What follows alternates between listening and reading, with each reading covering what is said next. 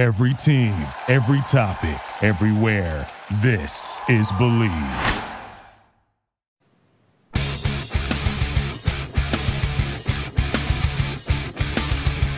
Tampa Bay Buccaneers from the 48-yard line. Second down, 13. Brady lobs one downfield. Caught ball by Gronkowski inside the 20 to the 15-10. Gronkowski to the 5 to the 4-yard line. Holy guacamole. Third down, 18. Dropping Gannon, looking Gannon, looking Gannon. Those up the middle. It's intercepted at the 30. Derrick Brooks 30. Brooks to the 25 20. Derrick Brooks all the way. There it is. The dagger's in. We're going to win the Super Bowl. Super Bowl, baby! This is the Big Nasty. Yeah, Big Nasty, Hall of Fame Tampa Bay Buccaneer fan, baby. This is Mike Alstott, Tampa Bay Buccaneers, and you're listening to the Cannon Fire Podcast. Cannon Fire Podcast, brother. You ain't listening, and you're missing out. Woo!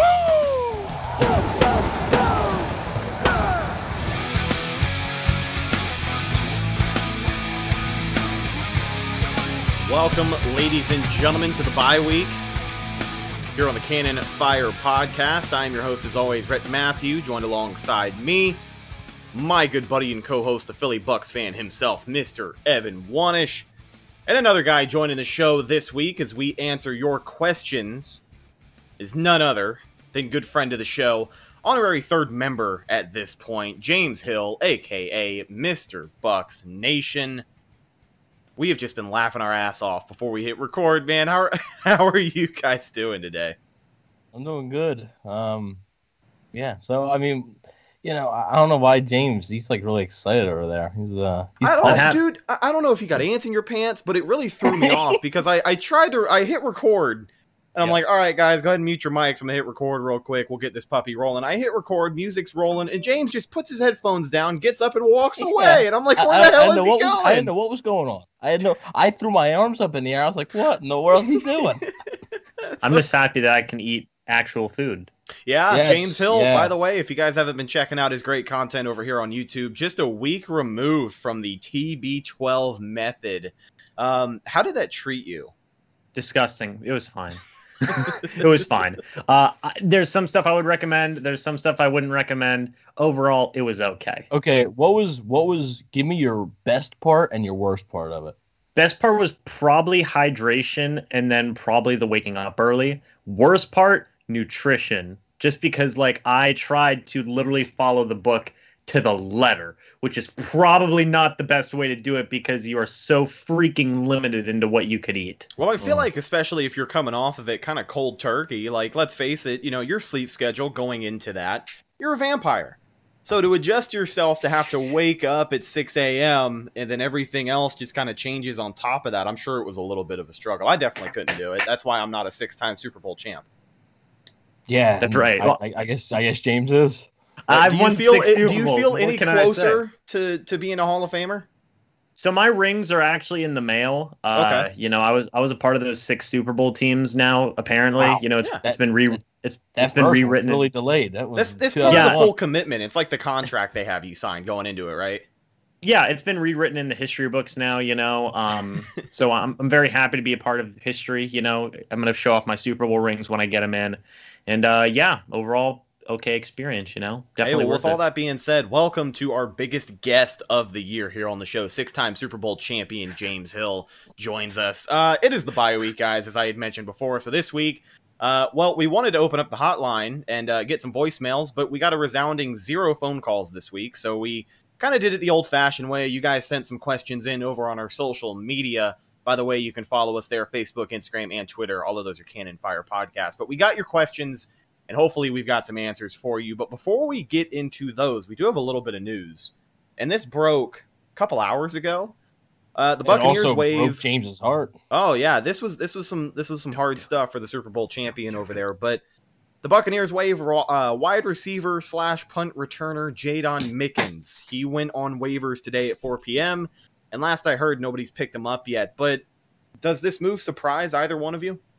No, but I mean, la- la- lady, ladies and gentlemen, you should have seen because so me and Rhett knew, me and Rhett knew that Mickens was waived, but James did not. Oh, and man. if you have any background, Mickens had did done an interview on James's channel, and they, you know, they they were they were talking or whatever. Like they had a pretty good relationship. They weren't best friends, but like you know, he went on his channel, did a did a show.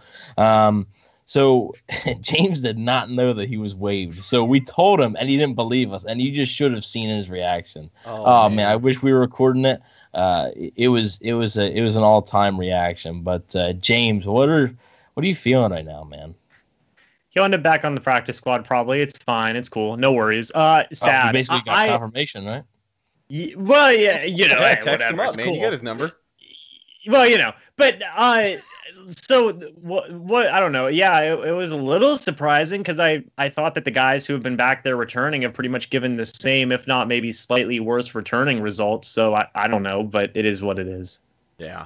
Well, I, I hate to ask this, and we're not going to spend too much time on it, but a lot of people last remember Jaydon Mickens. Well, he was placed on the COVID reserve list one week, even though he had come out and said he was fully healthy. And the way that he had said it, he was pretty outspoken. Do you think that played a factor at all in the decision? Because you cannot sit here and tell me with a straight face that Kenjon Barner is a better option returning kicks than Jaydon Mickens was.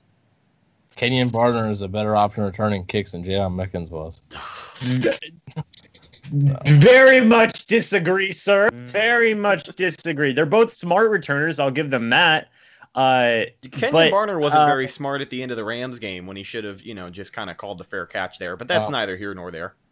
Kenjon Right, but- Barner has a has a kickoff return and a punt return in his career. Jay Mickens is not. a kickoff and a punt. Yeah, What? not at the same time, but like in his Is- career, He has like a he has he has kickoff- both of them. a Kickoff return for a touchdown and a punt return. For Oh, a you didn't you didn't say for Oh, a touchdown. yeah, just you didn't say the a touchdown return and a punt return. Ah, wow. I was like, wait, what? I, I, I thought that was pretty self-explanatory, but you sorry. gotta remember I'm stupid. I, got- I got to spoon feed it to you, I guess.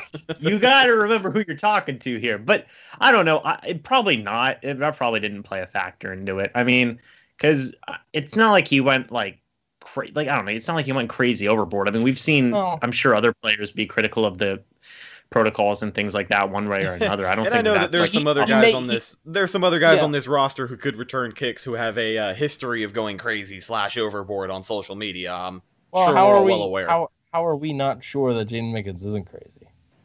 Yeah, That, yeah, that, guess, that- yeah. I'm, Okay. just gonna leave, I'm just gonna leave it there. I'm just gonna leave delving it there. into just stuff we don't.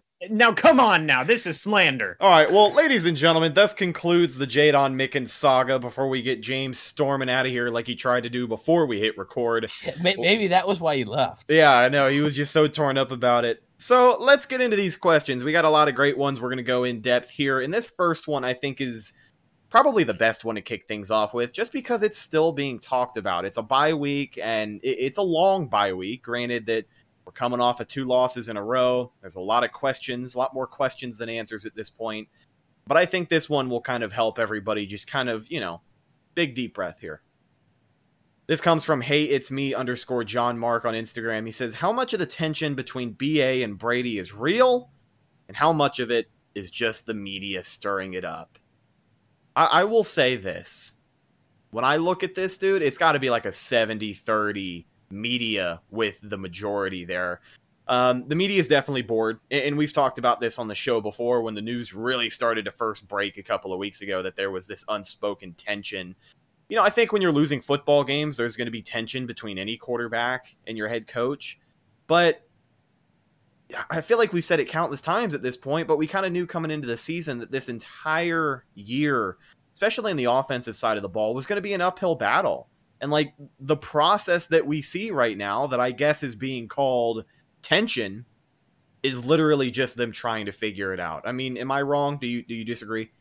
No, I, I I think it might be maybe 60-40, um, like media, but I think that eh, just like you said, it's just it's them trying to trying to see what works. So I'm, I'm not really gonna get too concerned about it until you know. I mean, if you start, if, let's say Bruce Arians returns, and let's say Tom Brady returns next year, which are both very likely to happen. Um, if you start hearing about it next year, then I think it becomes a, concern. Uh, but yeah, right now I think it's just them just trying to figure out what works and what doesn't. So you should, I mean, that that's what I think is concerning that it's this late in the season. So you basically should know what works and what doesn't. Um, but right now they just haven't seemed to to found that right mix yet. So hopefully they do. Yeah, I, I agree with that. Um, I'm not, I'm not going to give a percentage or anything, but um, you know, yeah, I definitely, I definitely feel like it's it's more media driven than anything. Um, at the end of the day, you know, they all want to win. You know, and, and and I will say this is kind of some similar stuff that we used to hear whenever Tom Brady was in New England. Oh, yeah. You know, it's just kind of the national. It's just, it's just kind of the national media or whoever, you know, some local, some national, just trying to stir the pot. Um, they did it with the Patriots whenever they would lose a couple of games in a row. They'd say, "Oh, what's going on? Is this it? What what's going on here?" And we see a similar thing now. Um, it's just to get headlines. If you put Tom Brady's name in any headline, you're going to get clicks, you know, and things like that. So that does definitely play a factor into it. Uh, Tom Brady says his relationship is fine. Bruce Arians says his relationship is fine. I know it's not always taken at face value and things like that, but you know, I see no reason to believe that they would have super intense problems with each other after only really getting to know each other for about what eight months now. Yeah, something along those lines. So Tom and they, they haven't really spent as much time together as they normally would because of the restrictions. Right. You know, and, and Tom came here because he wanted to work in this system. He wanted to work with Bruce Arians. He wanted to work with all, all these guys. Like Tom knew what he was getting himself into. He's not an idiot. Bruce Arians is not an idiot. Like at the end of the day, these guys are all very driven to win some football games, and that's something that can bring them together. So they're going to work on that, and they're going to try their best to collaborate and figure something out. So yeah. I, I think it is pretty overblown. No, yeah, definitely. I, I think it's just all of the elements coming together um, that we had talked about way before the season started. Like, first off, it comes with the territory of having Tom Brady. Like you said, James, anytime you put Tom Brady's name in a news story, it's going to get clicks, it's going to get views. But I think Tom Brady by himself, all of the you know factors of him being with a new team, new system, new playbook, new coach, new teammates, new atmosphere, new culture, all of this stuff, on top of him already being Tom Brady, and on top of that, him being 43 years old, and the fact that we'll probably never, ever, ever see another 43 year old play at his level in the history of the NFL ever again. Like, I really just don't think we'll ever see it happen. Maybe, you know, when one day these guys are biomechanically engineered, it'll happen a little bit more frequently, but, you know, the uh what's the word I'm thinking of? The attraction of it, the pure spectacle of it all is exactly why it feels like Tampa Bay is just under a microscope right now. And you know, I was thinking about this the other day. Like I really wish we could just go back to mediocre coverage. You know, get mentioned on Good Morning Football once every 2 hours and that's it. Um but no, the Bucks are pretty much the top story anywhere you look whether they're doing good or bad. So when you don't live up to the expectations set by the media at the beginning of the year, I think it's going to make it feel a little bit easier, you know, to feel like the world is falling around you. But Bucks are seven and five, coming off of a bye week. I have a feeling that the relationship between Brady and BA isn't so torn up that they can't come up with a game plan this week and hopefully bring it to Minnesota this Sunday. But thanks for the question, John Mark. We really do appreciate you. Let's go ahead and move on to the next one. It also has to do with the quarterback position. This comes from Aussie4335. Do we draft a quarterback next year? Evan, if you want to take this one. Yeah, so this is a, um, a little bit of a tough one to give a direct answer for just because there's so many things that can happen uh, between now and the draft. Uh, if if I had to say like the first two rounds, I don't think that's likely. But I think as you get later on in the draft, round three, four, five, six, maybe they draft one. Um, so I mean, if you're talking about one in like the first two rounds, I don't think that's likely. So like you're not going to see like a Kyle Trask or a Mac Jones or a trade up for Zach Wilson or Trey Lance or anything like that. I don't think you'll see anything like that. Uh, but maybe in like the fourth round, if somebody's there and they didn't really expect them to be there, maybe they take a flyer on them.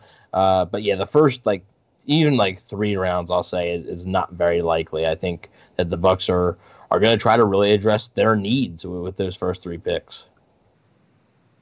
I uh I'm gonna say at most a sixth or a seventh round draft pick is invested in the quarterback position. So here's why. Um, Tom Brady's obviously under contract for next season. Blaine Gabbert and Ryan Griffin both have expiring contracts after this year. Probably bring back one of them to probably be the backup quarterback, but you also got to remember Josh Rosen's on that practice squad. Uh, once he gets elevated to the active roster at the end of the season, whenever that may happen, if he doesn't get signed to another team's roster, I mean, that's kind of like having a drafted quarterback right there. He's played very minimal amounts in two seasons. He's only what 23 years old right now, maybe 24 whenever the season's done. That's just kind of like having a late drafted quarterback who's just a little bit older anyway. Yeah. And there's there's your developmental guy uh, who you can maybe start after Tom Brady leaves. So I don't know if that's the full plan, but in my opinion, I mean, you've already got Tom. They like Blaine Gabbert at the backup position. And then you have Josh Rosen, who is that young developmental guy. There's not necessarily a want or a, a need there for a developmental guy unless they just feel Rosen isn't it. And if that's the case, maybe sixth, seventh round guy. If they do feel Rosen's the guy, then I would say not at all.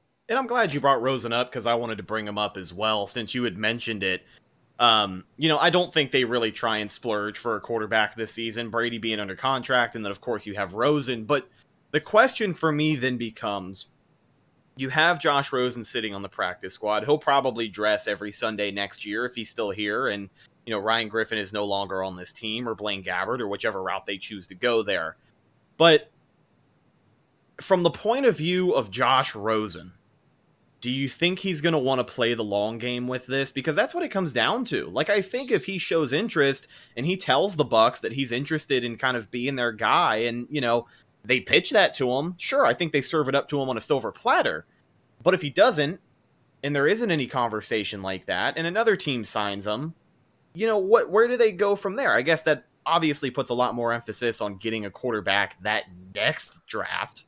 But like with josh rosen you know what I mean? It's safe to write him off and say, yeah, he's our future guy, but we know how the NFL works. I don't think Josh Rosen cares. I think he wants to start. If a team comes to him before the end of this year or the start of next season and says, hey, we want to sign you to a starter contract, he doesn't give a damn about being the heir to Tom Brady in Tampa Bay. He's going to go play where he's needed. So, do you think it's a viable option at this point, or is it still kind of too far away to write off that, you know, Rosen is the guy of the future if they can't get a good quarterback in the draft?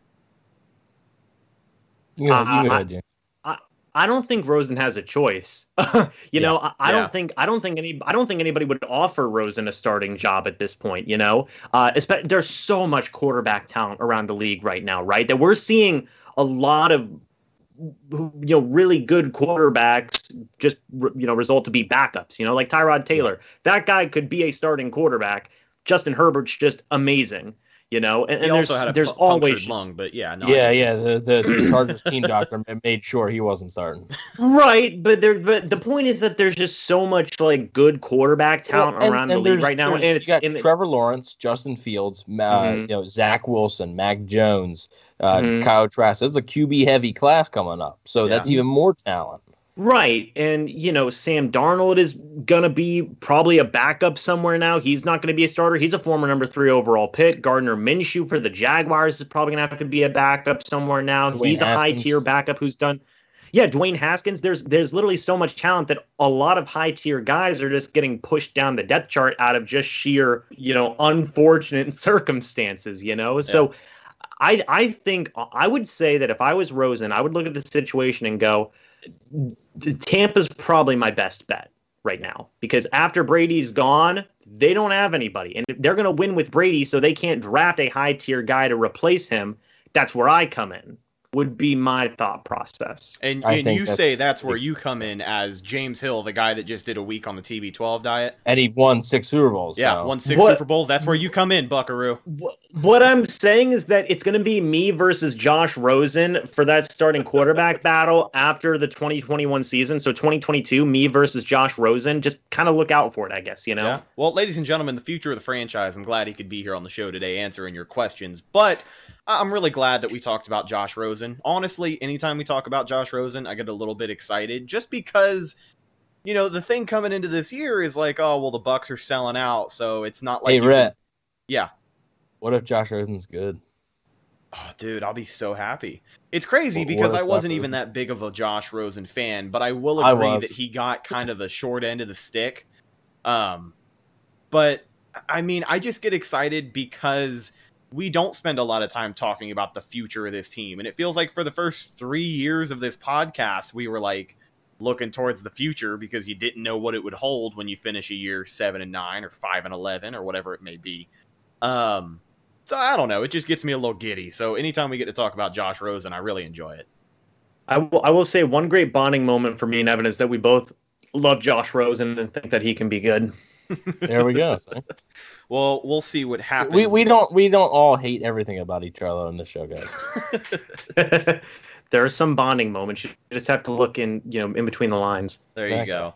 Let's move on to the next question here. This comes from Lucas Butler 21 and it has to do with that coaching staff. Will there be a change on the coaching staff this offseason? So not necessarily a head coaching change, but maybe a coordinator loses a job. Uh, maybe you see somebody promoted with, from within. But James wanted to kind of have you lead this one off. Do you think there's going to be any changes along that big coaching staff this offseason? I would say the only way there is is if one of the Bucks assistants or coordinators gets a head coaching job, or you know they get some lucrative, lucrative offer to go somewhere else. Um, if Todd Bowles gets a head coaching job or something along those lines, or Byron Leftwich gets a head coaching job, something along those lines, then you may see some movement. aside from that, there's nothing I could really think of you know i mean if byron leftwich went somewhere or he he took a, a better you know he took a job that he feels is better, you know, or something along those lines, you know, whatever it may be. You may see some shifting. Maybe Harold Goodwin gets put at offensive coordinator. He was Bruce Arians' offensive coordinator for five seasons in Arizona. Maybe they bring in Freddie Kitchens to be an offensive coordinator. Defensive coordinator, I don't know. Maybe Kacy Rodgers. Maybe they want to give Larry Foote a shot. Um, also, another thing that they just did recently, maybe they make AQ Shipley a full time coach for this team for another year something like that. I know he's joining the coaching, or he might have already joined it, or he is joining it, or something along those lines. But point is that if there isn't, you know, if if one of these guys doesn't get a head coaching job, I would probably say no. Uh, so I'm gonna. So James took the promotion route. I'm gonna go the route of what's the probability of one of them being fired. So yeah. just straight out, just fired. Like we're moving on. Um, so I think the only way that there would possibly be a head coaching change, there's like a firing, is if the Bucks like collapse here and like miss the playoffs completely. But finish let's say, yeah, like like that, they lose these four games, like that is unacceptable. Um, and I think the Glazers would see it that way too. But um, so let's say they they make the playoffs, and let's say they lose in the first round, right? The only one I could really see, I think Todd Bowles' job would be pretty much safe. Uh, I could see them maybe uh, firing Byron Leftwich. That's the only one, maybe, and I still don't think it's likely. So if I had to guess, I would say this coaching staff is going to be here next year pretty much intact. But the one I think has the least amount of security is probably Leftwich, uh, just because, especially if the offense seemed to really sputter. Uh, Leftwich might be the guy that just it just falls on the sword. Um, so a name just like uh, James said, Harold Goodwin, maybe if they wanted to promote within to offensive coordinator, he's already the, the assistant head coach. So I think, you know, uh, you could just put him to offensive coordinator, let him call the plays if you wanted. Uh, if Todd Bowles were to leave for a head coaching job or get fired, a name that I would throw out there is not in the Bucks organization right now. What's going to happen in Chicago? Because the Chicago Bears defensive coordinator right now is Chuck Pagano, who is a great friend of Bruce Arians. So yeah, you remember um, uh, you remember that year in Indianapolis? Yeah, of course. That was that was the year that it, everything changed for Bruce Arians. That's right after that year he got you know the Cardinal job and it was all from there. So I think if, if Chicago decides to move on from Nagy, they're likely moving on from their entire coaching staff. And if Bowles leaves for a head coaching job, I think Pagano makes a ton of sense for defense coordinator. He runs a similar system to Bowles, and Arians and Pagano obviously go way back. Now, uh, another situation I wanted to ask, you know, let's look at the possibility that there is a firing. Maybe Byron Leftwich gets fired. Personally, I, I don't think that Todd Bowles is going to get a lot of head coaching offers, so I think his job is a little bit more secure. But if Byron Leftwich is the odd man out there on that staff, we've never gotten a clear answer, nor do I think we'll ever get a clear answer on how much push Tom Brady has on this team. But do you think there would be a push from Tom to get a familiar face in there, maybe like a Josh McDaniels at a coordinator position? Well, well McDaniels ain't coming to be an offensive coordinator. No, so. he's he's looking for a head coach job. Yeah, that that would that wouldn't happen. Um, especially if he knows that he can just wait out Bill to be a head coach if he really wanted to in New England. He wouldn't right. leave for another coordinator job. So, um, I mean, maybe they take a guy from the Patriots organization. I'm not saying it doesn't. It's just not going to be McDaniels. That's all. I mean, it, so Leftwich being fired wouldn't really I wouldn't really signal to me that Brady has some say.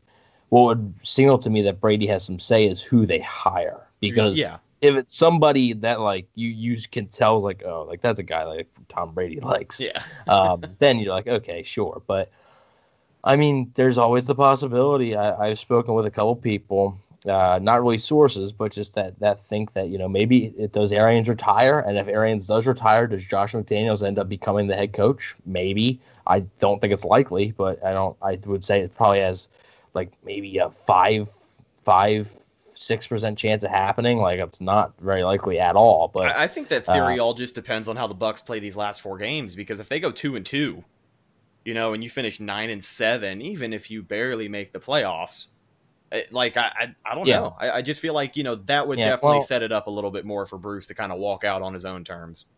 yeah, and I, and I think if they do, I'm not sure. I know that Brady definitely wouldn't want like Leftwich or Bowles to just be promoted. I think he would want to say, and and his guy, he would choose McDaniels probably. Yeah. Uh, so I mean, we'll, we'll see what happens. That's way that's a few weeks down the line. You know, like I said, I don't think it's likely anyway. So it's it's definitely an interesting conversation you can have though. Absolutely. What- Let's move on to. what- sorry, James. I didn't mean to cut you off. Go ahead. Real, real quick, one more guy I want to say, like they could maybe add as like some offensive consultant, kind of like in a Tom Moore role, is like maybe Jim Caldwell, uh, because I know he Yeah. has a lot of ties to Arians with like the Colts and everything like that, and Arians just likes having a lot of his old buddies around him to help out, and Caldwell Yeah. used to do a lot of stuff with that Colts offense with Peyton Manning, so they might bring him in just to try and help out Tom as well. Who knows? Absolutely. There's a lot of names up in the air, but you know, like we said, the common theme here, it's all about how the Buccaneers finish this season. If we make the playoffs, then I you know, I don't think Bruce retires. I think the most likely situation at this point is that we're going to see Bruce Arians and both Tom Brady in Tampa Bay next season. I think the coaching staff is really going to look the same. I don't think we'll see a big lineup change there. Yeah, Um, I'll I'll basically I'll say there's a 99% chance that Tom Brady's going to be back, and there's a 95% chance that Bruce Arians is going to be back. That's basically go. what I'll say. We'll leave it at that. But let's go ahead and move on to our next question. Uh, this comes from that kid underscore Drew, and we're kind of previewing the Minnesota game. We'll go a little more in depth on this Thursday's show for the game preview. But as for now, we've got this question. Evan, do we see more pre snap motion against Minnesota? Something that people have been talking about with this offense is, uh, I guess, a little bit of a lack of pre snap motion, um, depending on you know what you define pre-snap motion as if you're looking Yeah. at espn terms then yeah there's definitely been a lack but the question is simple do we see more of it against minnesota this sunday Well, I mean, if you're just looking at the season, the thing would be no. Uh, it's truly you don't know because I do think that they realize that this bye week came at the right time and that they need to change some things up. But I don't know how you know big of a change that's going to be. So you might see a little bit more of it, but I don't think you're going to be seeing the Bucks. You know, in the next four games, they're not going to be top a top ten team in, in pre-snap motion. That's that's just not going to happen. Um, so. Um, I mean, Bruce Arians said he doesn't really like it, uh, but I mean, Tom has basically put it in. So uh, I think maybe Tom, you know, encourages Bruce to use it a little bit more. Maybe you see it a little bit more, but it's I, I think it's tough to give a give a straight answer just because you don't know. I don't think the offense is going to be completely different. Like this is, it's going to still going to be the same offense. It's just Yeah. going to it's just going to have to be just just mixing it up between just not taking all them downfield shots and and playing Tom Brady's game. That's what it's going to have to be. It's still they, they're not throwing out an entire offensive scheme in a week. You know, like this is if you're expecting to see a completely different thing with all these crazy things that don't like you're going to be disappointed. Um, so I, I think you might see a little bit more, but it's not going to be like a huge change. And i wanted to toss this question out to both of you while we kind of talk about this offensive play calling. James if you want to take this one first. But there was a quote that came out from ba and he said plain and simple well tom calls all the plays now. He picks the plays we call them we go out there and we try to execute.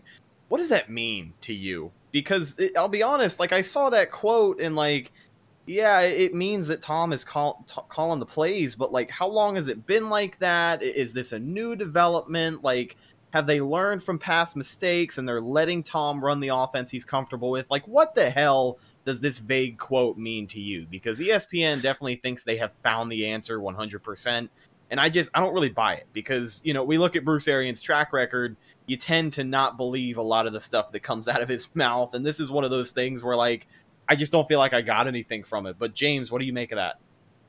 Yeah, that one's that's kind of confusing. Uh, I don't I don't know how truthful that is. I'm not going to call Bruce Arians a liar or anything, but uh, I will. That one is that that one is kind of like I don't I don't think he would intentionally lie and for, for something like that. No, it's you know it's, what I mean. Because I mean, talk. It's cover your ass kind of talk. Right, but I mean, like, I mean, that would be a little extreme to just kind of shift literally all that because that means that you know any anytime somebody says a bad play that's bruce arians saying well it was tom's play. What do you want? You know like I, that's too much. That's the narrative you know, they love right way, now is that anytime arians can blame that, brady that's what he does. You know that's that is way too much. So i don't know. I mean that yeah that one's just kind of more confusing to me if anything um because I, I have seen you know still people criticize the play calling and they criticize bruce arians in my opinion they should be criticizing byron leftwich since he is the offensive play caller for this team uh th- that that's a weird one, you know. And then I, I kind of coupled that quote with the other quote that he gave, where he said, you know, Tom's just kind of confused with certain coverages and stuff like that, and it's it's all kind of weird. I really don't know what to think about it right now. So yeah, uh, Tom can call the plays all he wants. Whose playbook is it? It's not Tom Brady's. He's he's picking the plays, but he's picking Bruce Arians plays. He's picking the Bruce Arians plays that he likes the most. So even if he actually is calling the plays, it's still the same plays. Like it's it's still like the same downfield shots and stuff. It's just he's picking which ones he likes and which ones he doesn't. So oh, do you like the four verticals route or do you like the the post route? Which one? Oh, I like the post more. Okay, it's still a downfield shot. Yeah, like you know, I I think that's what it means. And I mean, yeah, it is kind of confusing. Like, yeah, I don't know. I, it is kind of weird. It, it, it's tough to give a straight answer to that because it's it is weird. It's I don't know, and maybe that's where people are getting the oh the tension things from. I, I don't know, but um, I I believe that he you know he has an influence in the offense. I just think he has to have more of one. That's all. I think this bye week will give you a chance to let Tom have a little bit more of a say so in that offensive game plan. Um, you know, that extra week means the world just because you have a little bit more time to peel everything back, find out what's working, find out what's not. You got an extra week to watch all the film, do all the research you need. And you have to believe that, you know, Brady's going to be the guy talking in Arians' ear because some of my favorite clips to come out of Tom Brady's career is like all of the, you know, shots of him in the office with Belichick and he's basically breaking down film and telling, like, there was one clip in particular where he was talking to Belichick about Brian Dawkins and he's like, look, here's how you can beat him every play. You know, the game has evolved. I'm sure Brady doesn't break it down quite as simply because he just doesn't have that chemistry with Arians like he did with Belichick after 18, 19, 20 seasons. But I have to believe this bye week will give him a little bit more of a say so. So we'll have to see what the game plan they come out with on offense is. But I guarantee you this Sunday against Minnesota, first and 10, we're going to see a handoff to Ronald Jones. What do you guys think? You want to make a little informal bet right here? First play of the game on offense is going to be a handoff to Ronald Jones. It's like an eighty-five percent chance. See, I, I don't know what fans want because they they no, they want to give the ball to Ronald Jones more, but you don't want to run it on first down. Okay, so when do you want to run it? Like, yeah. you, you want to run it on every third down? You just want to be predictable and say, oh, we're going to pass on first down, run on second down, then pass on third down. Like, you can have it one way or the other. Like, either Jones gets more carries, you know, which would mean more runs on first down. Like you, you can't have it both ways. Like I, I don't, I've, I, I don't know. I, I've definitely my head kind of hurts now from a week to week basis because every play it seems like I, I see that was so predictable and it's like well what what does that mean you know oh, pass on first down so predictable another first down, a run on first down. God, that was so predictable. And it's like, what what do you do then? I don't I don't get it. You know, you know, you criticize a pass, you criticize a run. It, it's very confusing. Uh, I, am still a stickler for giving Ronald Jones the ball more. What they um, need to I, do is use more play action. That's that's what they need to do more. Right, and and that that's kind of an interesting thing that I don't. Maybe they have asked it, maybe they haven't asked it, but I I, I want to hear somebody ask Bruce Arians about how if they want to run more play action now for the remainder of the season. Um, and then hear Bruce Arians' answer to that. Uh, because if he says something along along the lines of like, oh yeah, maybe we are going to be incorporating that more, then that's something I'd be interested to see. You know, like motion and stuff like that before the snap. You know, like you said, Evan Bruce doesn't like that that much, but play action. I mean, that's something that they could incorporate more with just a week to get ready because they already have play action in their playbook. So Yeah. that that's something that that might be the change. You know, we'll just have to wait and see. Absolutely. Let's go ahead and move on to this next question. We'll shift gears here a little bit. This comes from Bliss underscore full five one nine, who right now has the best chance at an NFL Honors Award on the Tampa Bay Buccaneers roster. Evan, who is your pick? Mm, probably, probably like Lavonte David for Defensive Player of the Year, or Antoine Winfield for Defensive Rookie of the Year. Yeah, I, like that. I But I don't, think- th- I don't think either is going to happen. But uh, there is a guy that you had brought up, and and you know I think there's a lot of worthy guys. I think Lavonte is a good name. Um, the guy, the guy for me, and I know that you said this exact statement here, but it, it doesn't work this way. He's not going to win it because of the who position he plays.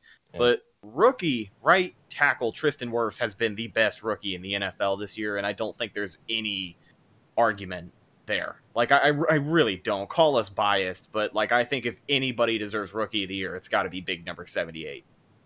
yeah, he should be the Offensive Rookie of the Year. If you if you're just looking at tape and like everything, even if you li- if you like PFF, if you don't like PFF, you can look at their grades. He's one of the highest ones. He shows up well on tape. Um, yeah, he should be the Offensive Rookie of the Year. Unfortunately, for any offensive lineman that plays well, like you said, just if you're not if you're not a, a quarterback, running back, or wide receiver, you ain't getting it. And wide receivers even rarely get it. So if you're not a quarterback or running back, you're not getting it. Yeah. Who do you think, James? Yeah, I mean, I I would have to go with Antoine Winfield Jr. for Defensive Rookie of the Year, if anything. I mean, Chase Young, I mean, he's still making a ton of plays, but he's kind of cooled off. You know, you're not seeing as much talk around him Yeah. in terms of him cooling off and stuff like that. Antoine Winfield Jr., by the way, has cooled off a lot in his own right. If he gets maybe a couple more interceptions, gets a couple more takeaways. I think he may have it locked up, considering also the Bucks are a winning team and Uh, the, I, the I Redskins think just aren't. Jeremy Chinn right now probably has it locked up. So With Okay, those- Ch- those- Chinn as well. Two, those two touchdowns in 11 seconds or whatever. I think yeah that's- that's that's true that's true um so i would say probably antoine winfield jr may be the closest i don't know if he you know again he's probably not going to win that lavonte david yeah i mean he he he may be close but he's cooled off a lot as well the past month uh, even Tom Brady, you know, he's cooled off a lot from the MVP Uh, conversation. I think Aaron yeah, Rodgers. after, after that that Vegas game, there was some real Yeah. talk of him being an MVP candidate, and that one went away. So yeah, the past month. I mean, now Rodgers, Aaron Rodgers has been playing absolutely insane. Yeah. yeah. I mean, Uh, and, and, so and a I- guy I like think- and a guy like Russell Wilson, who who, who is everybody thought was an MVP lock, has now cooled off. So Yeah. Right. I- so uh, no, nobody's really that close, in my opinion. Yeah, I think when you look at defensive player of the year, you know, the number one guy that everybody goes to is going to be Aaron Donald. I I think he's got it locked up again. He's just such a force. And, um, you know, I really think TJ Watt might have a case. Yeah, TJ Watt's actually right there neck and neck with him. He, he's having a really good year too with that Pittsburgh defense. But when it comes to the Bucks, I really think your rookies are the only guys with a shot of bringing something home. I think everybody else will be just overlooked a little bit just because of that cool period they've had and you know the way that the season shakes out. I I don't know. We'll see what happens. Let's move on to the next question. This comes from Kevin Gergenand on Instagram. He says, What move do you think should or should not have been made this offseason? So, this was an offseason to remember for the Buccaneers, without a doubt. A lot of big moves, a lot of surprising moves. Uh, I'm just going to say this right here, right now. I think the Buccaneers maybe, probably, shouldn't have signed LeSean McCoy, knowing that we're not going to use him. But hindsight's always 2020. Uh, something else, though, that really concerned us, both Evan and I coming into this year, was just the lack of rotational pass rush. And uh, I think at this point in the season, that's really starting to bite this team in the ass. So an extra pass rusher would have really helped. I think that's something they should have focused on a little better. Yep. I'm gonna do two moves here, and that might be cheating, but um, More content, go for it. one, one, uh, re-signing the Ndamukong Suh to a one-year, eight million dollar deal. It's just he's been fine. Like he had, he has had a better year this year than he, He- did last year. He's played above But- my expectations for sure. yeah, but for eight million dollars, I don't know. Has he been eight million dollar player to you? he's had some game changing plays. I you know I think of the forced fumble against L.A. But has he? Had, wait, wait. Yes. Well, what forced fumble against L.A.? The one back at the very end. I guess they messed up the handoff, but it was it was what turned the tide. The Ah, comeback it against the Chargers. in the in uh, right before halftime. yeah, Ah, gave the okay, Bucks the ball back. Really started that Uh, comeback early. That was yeah. a big well, that was play. he started off the year really good. He yeah, did, like, yeah. The first, the first the first four or five games, and then he just cooled off. And then versus Kansas City was a decent game, but then like probably like the first like week one through five, he was good. Week six through ten, week week six through eleven, basically he was irrelevant. And then week twelve, he didn't play bad. But I will answer your just- question with yes. I think he's been an eight million dollar player because with Vita Vea out, he is their only hope at any sort of pressure in the middle right Wow. there. So um, I just think that they could have used that better on either splitting that money between two pass rushers um, or getting a, a younger player there on the def- interior defensive line. And the other one I'm going to say is drafting Ke'Shawn Vaughn in the third round when that should have been uh, either a pass rusher or uh, like a backup offensive lineman or something. Yeah.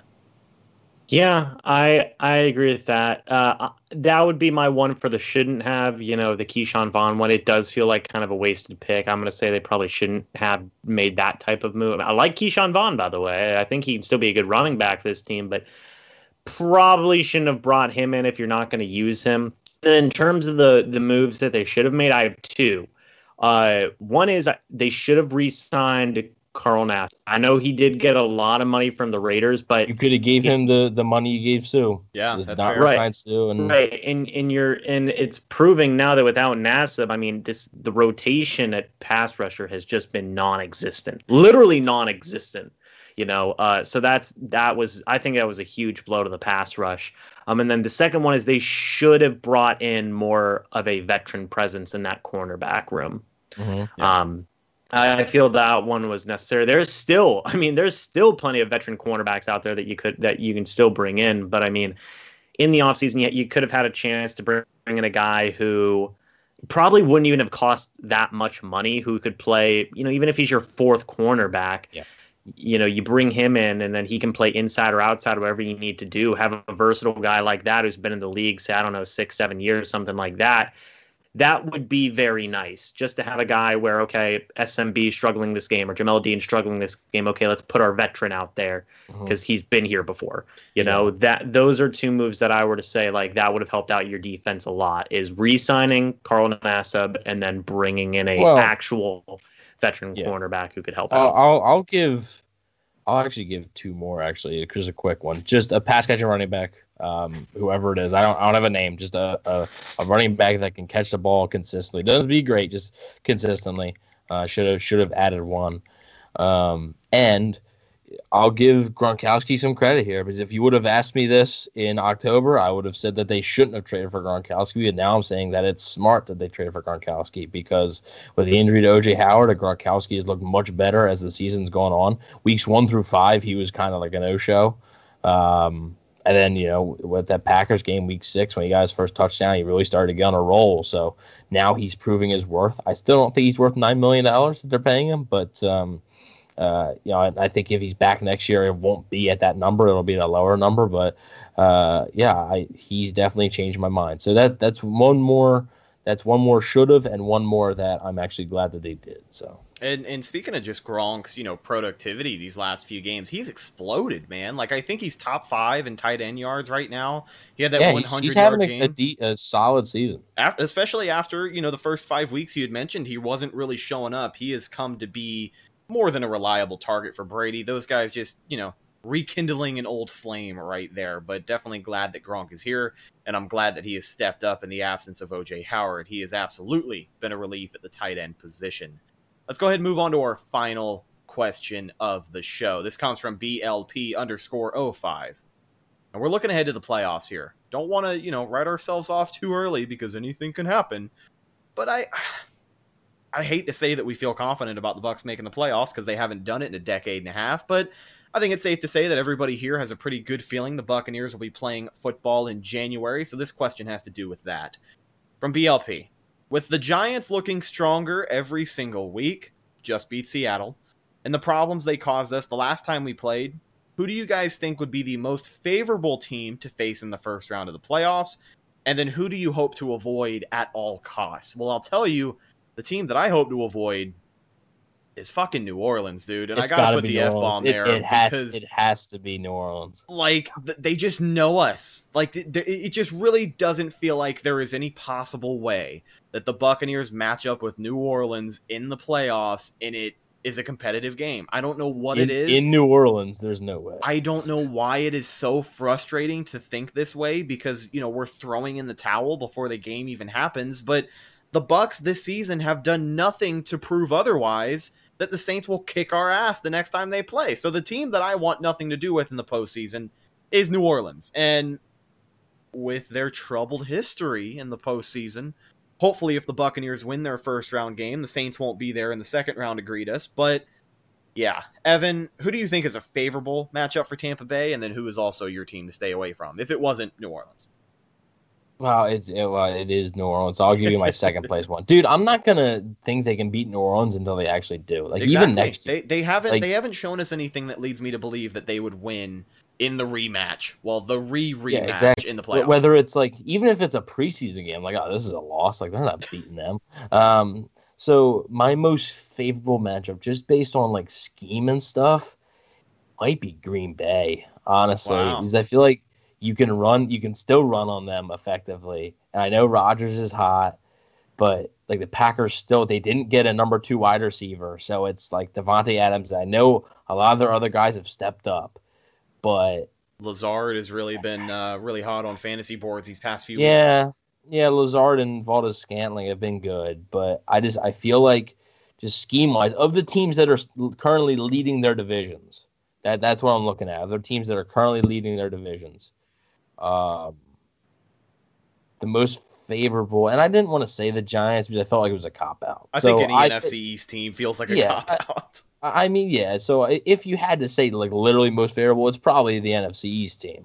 But I wanted to choose one of the the bigger boys uh, in the in the you know playoff race. So I'll say Green Bay for the least one. If I had to choose a second one, probably the Rams Yeah. because McVay just gave them fits all night, and the Rams defense is playing like one of the best in the NFL. So uh, I think that would probably be number one's the Saints, number two is the Rams. If the Bucks can avoid those guys, you know, and then get an NFC East opponent around one, uh, it would be um, very good. So, and they got to get the fifth seed to do it. So you're gonna have to win out um, in, in order to get the fifth, fifth seed, which um, could happen. Uh, I, I, I think. Um, you know there was there, there was a, a question i I think that was you know what games do they need to win Yeah. well if you want the fifth seed you got to win out uh, that that's pretty clear uh, but this game coming up is a is an important one and if if minnesota if the bucks beat minnesota this week and the cardinals lose this week to the giants who've been playing well i'll, I'll give them credit um, the bucks would basically clinch a spot in the playoffs not officially but basically would uh, james sorry i didn't mean to cut you off there You're good. Uh, yeah, uh, yeah. It's it's that's a tough question to answer. I, I guess I would say because I don't want to say an NFC East team, but I- guess I would have to say the Green Bay Packers by default is a team that we would want to play because we we saw after that first quarter in the game when we played them in the regular Seahawks, season. Just, I think they match up well, well with too. Yeah, uh, yeah. In terms of teams, that, yeah, I would say either Green Bay or Seattle, depending on what happens over there in the NFC West. You know, we have to play one of these division leaders.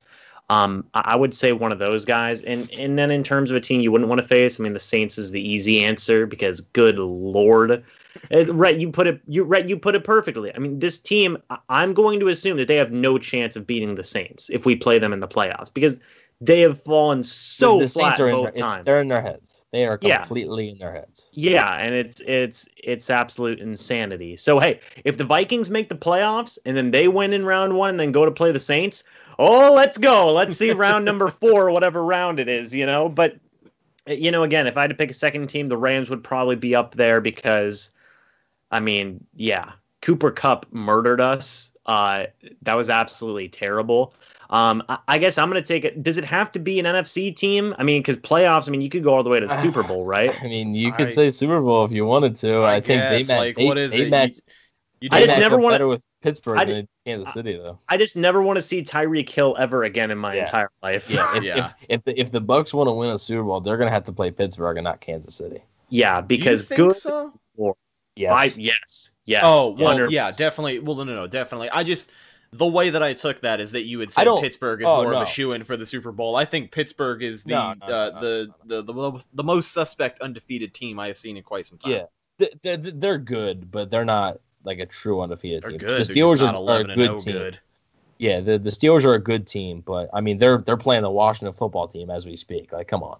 Um, so yeah, I I think no, I think Kansas City's a lock to make the Super Bowl. I'm just saying for Bucks purposes, they have a better shot at beating the Steelers than they do the Chiefs. If it's the Chiefs, you might as well already hand the Lombardi Trophy because Mahomes is going to show up for that game and it's going to be brutal. Yeah, yeah. I, I I would say though too. I mean, I know Evan, you said the Bucks do match up well against the Seattle Seahawks, but man, I would not put it past Russell Wilson and Oh, I know. Carroll to just work something to just ruin our lives. Oh yeah, I, I know. I'm just saying that the Seahawks just don't have enough talent on defense. So right, right. You know, and yeah, they, that, they, that have could been be they've been improving, but like they're still against the Bucks offense. The Seahawks, I think, would have a lot of trouble, Yeah, right. So especially Yeah, since they don't have a single pass rush, and when you can't hit Brady, it's bad.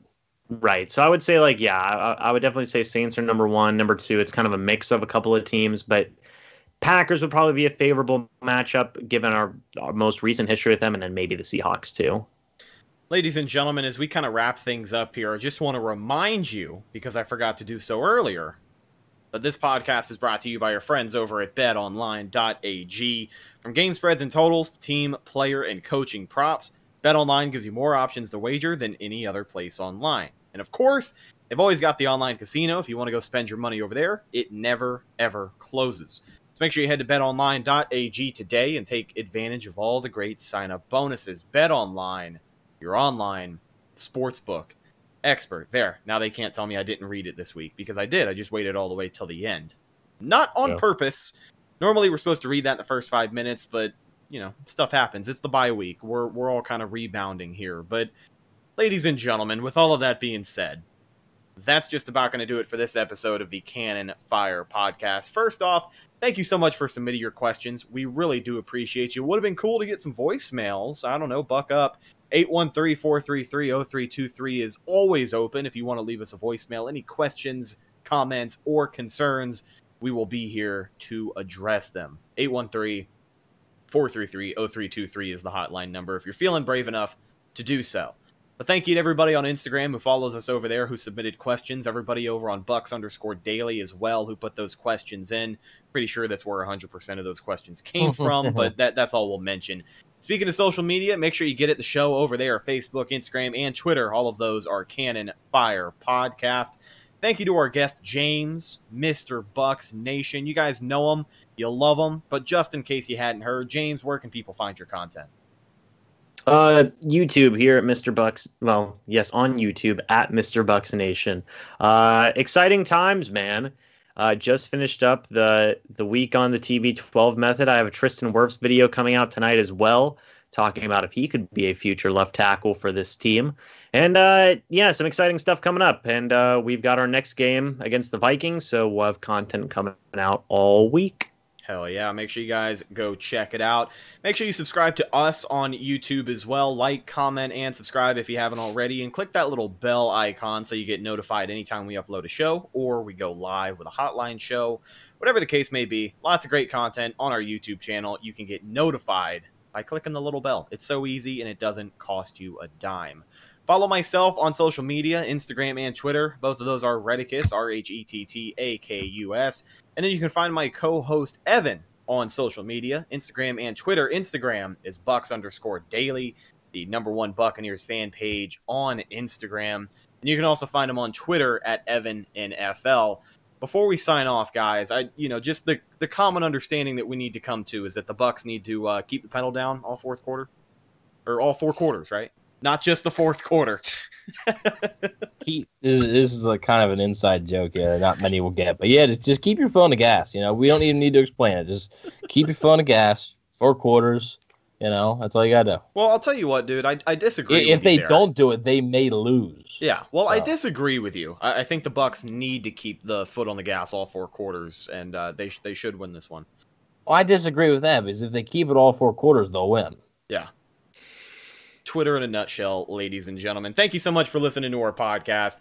Thank you to our guest James for jumping on here with us. Make sure you go check out his content on YouTube at Mr. Bucks Nation. I am Rhett Matthew, signing off from my co-host Evan Wanish. We'll talk to you guys on Thursday for the preview show. Until then, go Bucks. Thank you for listening to Bleav. You can show support to your host by subscribing to the show and giving us a five star rating on your preferred platform. Check us out at Bleav.com and search for B L E A V on YouTube.